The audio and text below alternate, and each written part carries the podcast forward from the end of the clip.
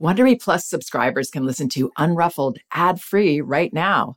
Join Wondery Plus in the Wondery app or on Apple Podcasts.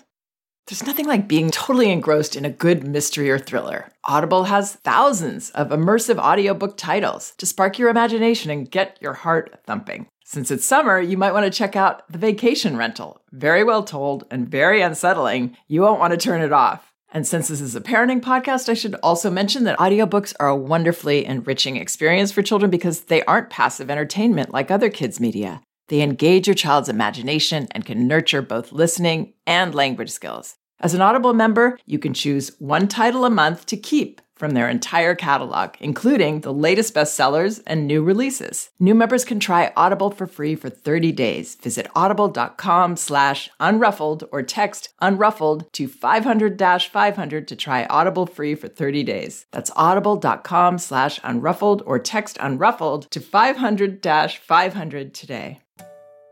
You can count on T-Mobile to help keep you connected. After investing billions to light up their network from big cities to small towns, T-Mobile is America's largest 5G network. Plus, when you switch to T-Mobile, families and small businesses can save up to 20% versus Verizon and AT&T. Visit your neighborhood store or tmobile.com to switch. Plan savings with T-Mobile, third line free on essentials via monthly bill credits versus comparable available plans. Plan features may vary. Credits stop if you cancel or change plans.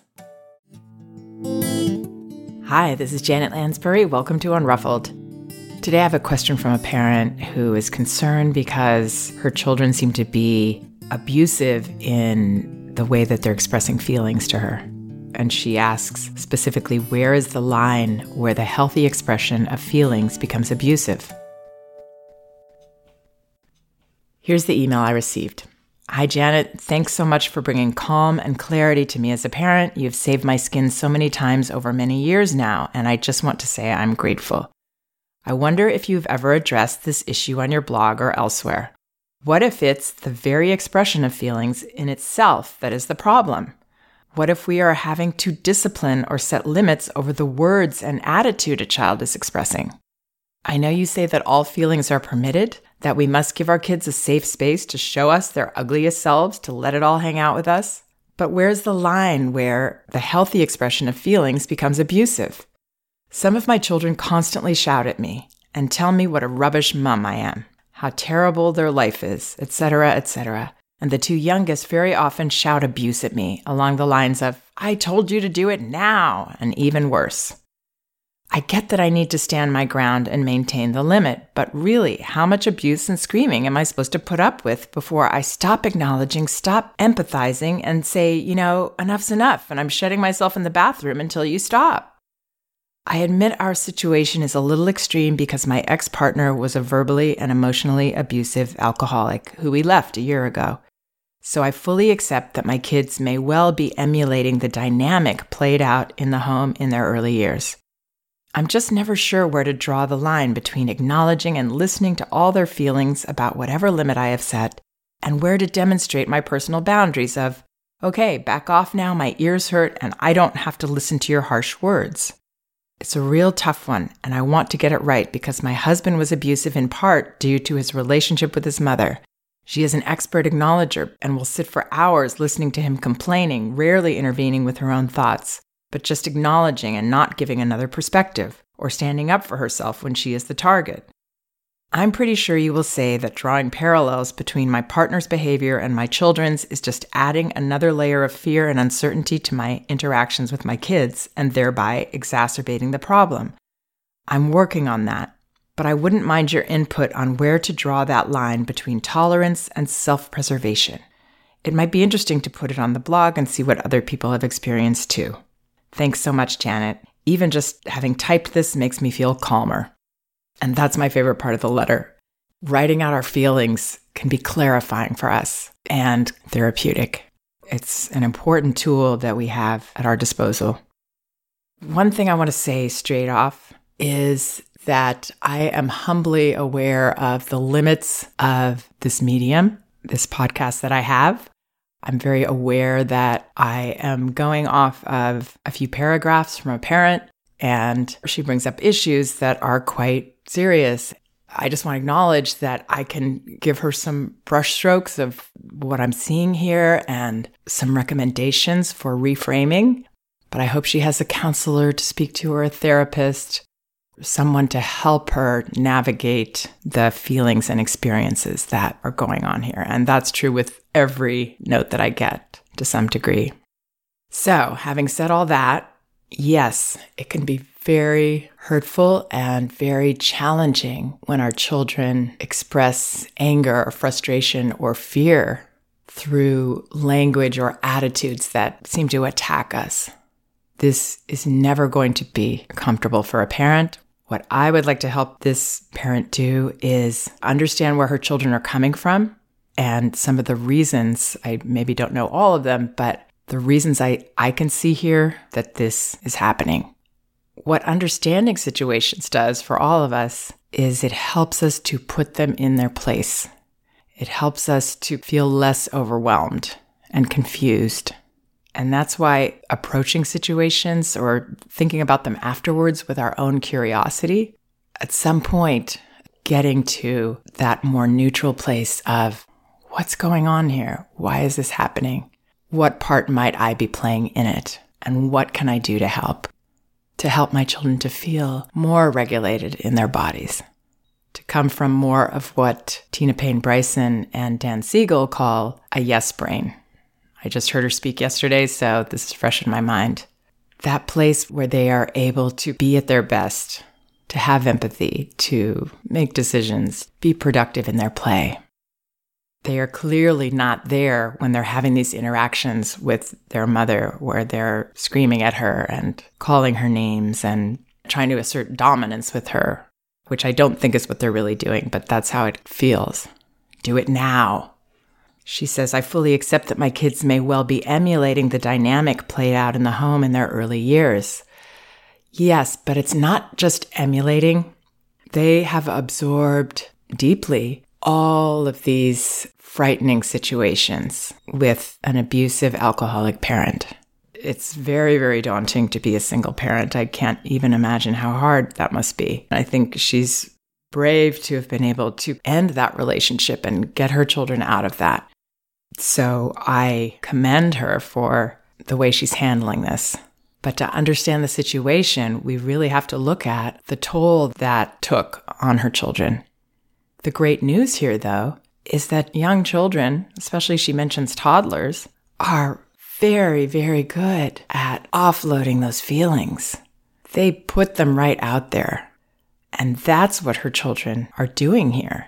It's like they're regurgitating these scary feelings. They're putting them out there and they will continue to try to put them out there until they feel like they've processed these out of their system and they're safe again. And I'm sure they do feel safe a lot of the time, but they're getting touched off in certain situations when they go into these places in themselves, and it's just flooding out of them. They don't mean it personally in terms of their mother, that she's a rubbish mother. Of course, she's not. They don't believe it themselves, but they're not in reason and logic and making sense there. I'm sure this mother does know that. This is the mother that they desperately need and adore. And I think we can all relate to some of these feelings. You know, what she says about how terrible their life is. I can relate to that. I have a wonderful life. And when I'm down in the dumps or when something triggers me, it can feel like everything is terrible. And I'm a grown up person with self regulation most of the time. Children, they just go there. They go there and they say it and they do it. In terms of responding, I want to encourage this parent or any parent going through these kinds of situations to rise as tall as she can in herself, which will come again from seeing this for what it is and understanding where it's coming from.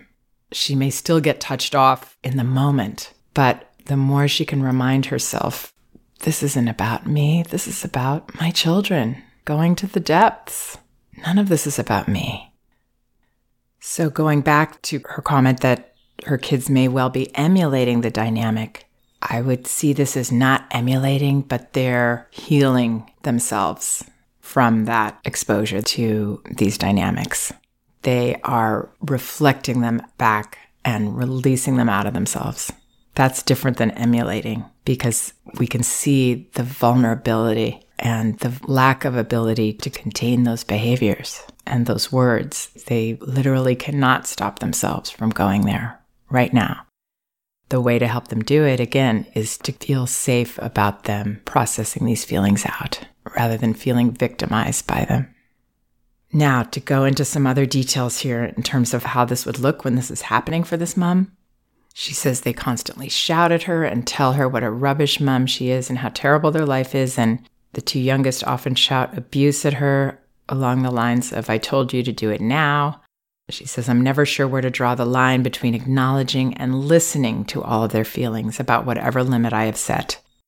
Listening sounds very active to me. It sounds more like allowing myself to feel really open to what you're saying to me and to be impacted. I'm not sure if that's what this parent means, but I would not do that when children are releasing these strong emotions in this abusive manner. I would breathe. I would feel my body. I would see it for what it is as soon as possible from a centered place, getting that perspective. That's what all of this is about the perspective on what's going on that will gauge our feelings and our attitude. So if we see it as like, oops, there they go, they're going off, and we know they're getting some of this stuff out of their bodies and their hearts this scary stuff that they absorbed. And they're lashing it out on me. I'm not going to take this on, but I accept where they are. It's not about acknowledging again and again children's feelings when they go to these states. We might acknowledge once, oh boy, you wanted that. And I said, no, you didn't like that. And then we let go of it because we understand they're not in a reasonable state. They're not in a logical place. Nothing makes sense. And for this parent and for parents that are really working on getting this feeling of just accepting and letting that person have their feelings, not taking them on, it's probably better to not say so much, not try to talk, not try to acknowledge, to focus more on ourselves, to focus on breathing, seeing this for what it is, putting it in its place. So, for this mom and other parents who are working on this and don't quite have the feel of what it's like to accept the feelings without actively listening and acknowledging and getting sucked in, I would not talk. I would just, again, breathe and focus and remind myself what is really going on here. I'm talking like that's maybe easy, and I know that it's not easy to do some of you might want to listen to or read the transcript of the podcast that I did with my sister in law, Challenging Moments with Kids How to Keep Our Cool. She's a therapist, and I found her feedback really, really helpful, and a lot of other parents did too. This mother says in the beginning, What if we're having to discipline or set limits over the words and attitude a child is expressing? There is no productive way to do that because when we're trying to put reason and logic onto expressions that have nothing to do with reason or logic, a child isn't in that part of their brain, then we can actually just magnify the behavior, give it more power. Think of it this way our child is just trying to let go of something. And by having our own emotions around that, we're actually giving our child more fear and discomfort to process. What will help in the bigger picture is for us to allow them to vent, want to hear the feelings almost. And that's maybe not where this parent is yet, but that's the next step to empathize. If we understand what this is, we can't really get angry at our children either for the words they use. And oftentimes it doesn't necessarily come straight from the parents that they've heard this. They can hear it from other children they're exposed to or that their sibling was exposed to, and then their sibling exposed them. But there's always a reason. There's always a reason. But the reason is not that they have a rubbish mom or that they have a terrible life. Literally. She says, I'm just never sure where to draw the line between acknowledging and listening to all their feelings about whatever limit I have set and where to demonstrate my personal boundaries of, okay, back off now, my ears hurt.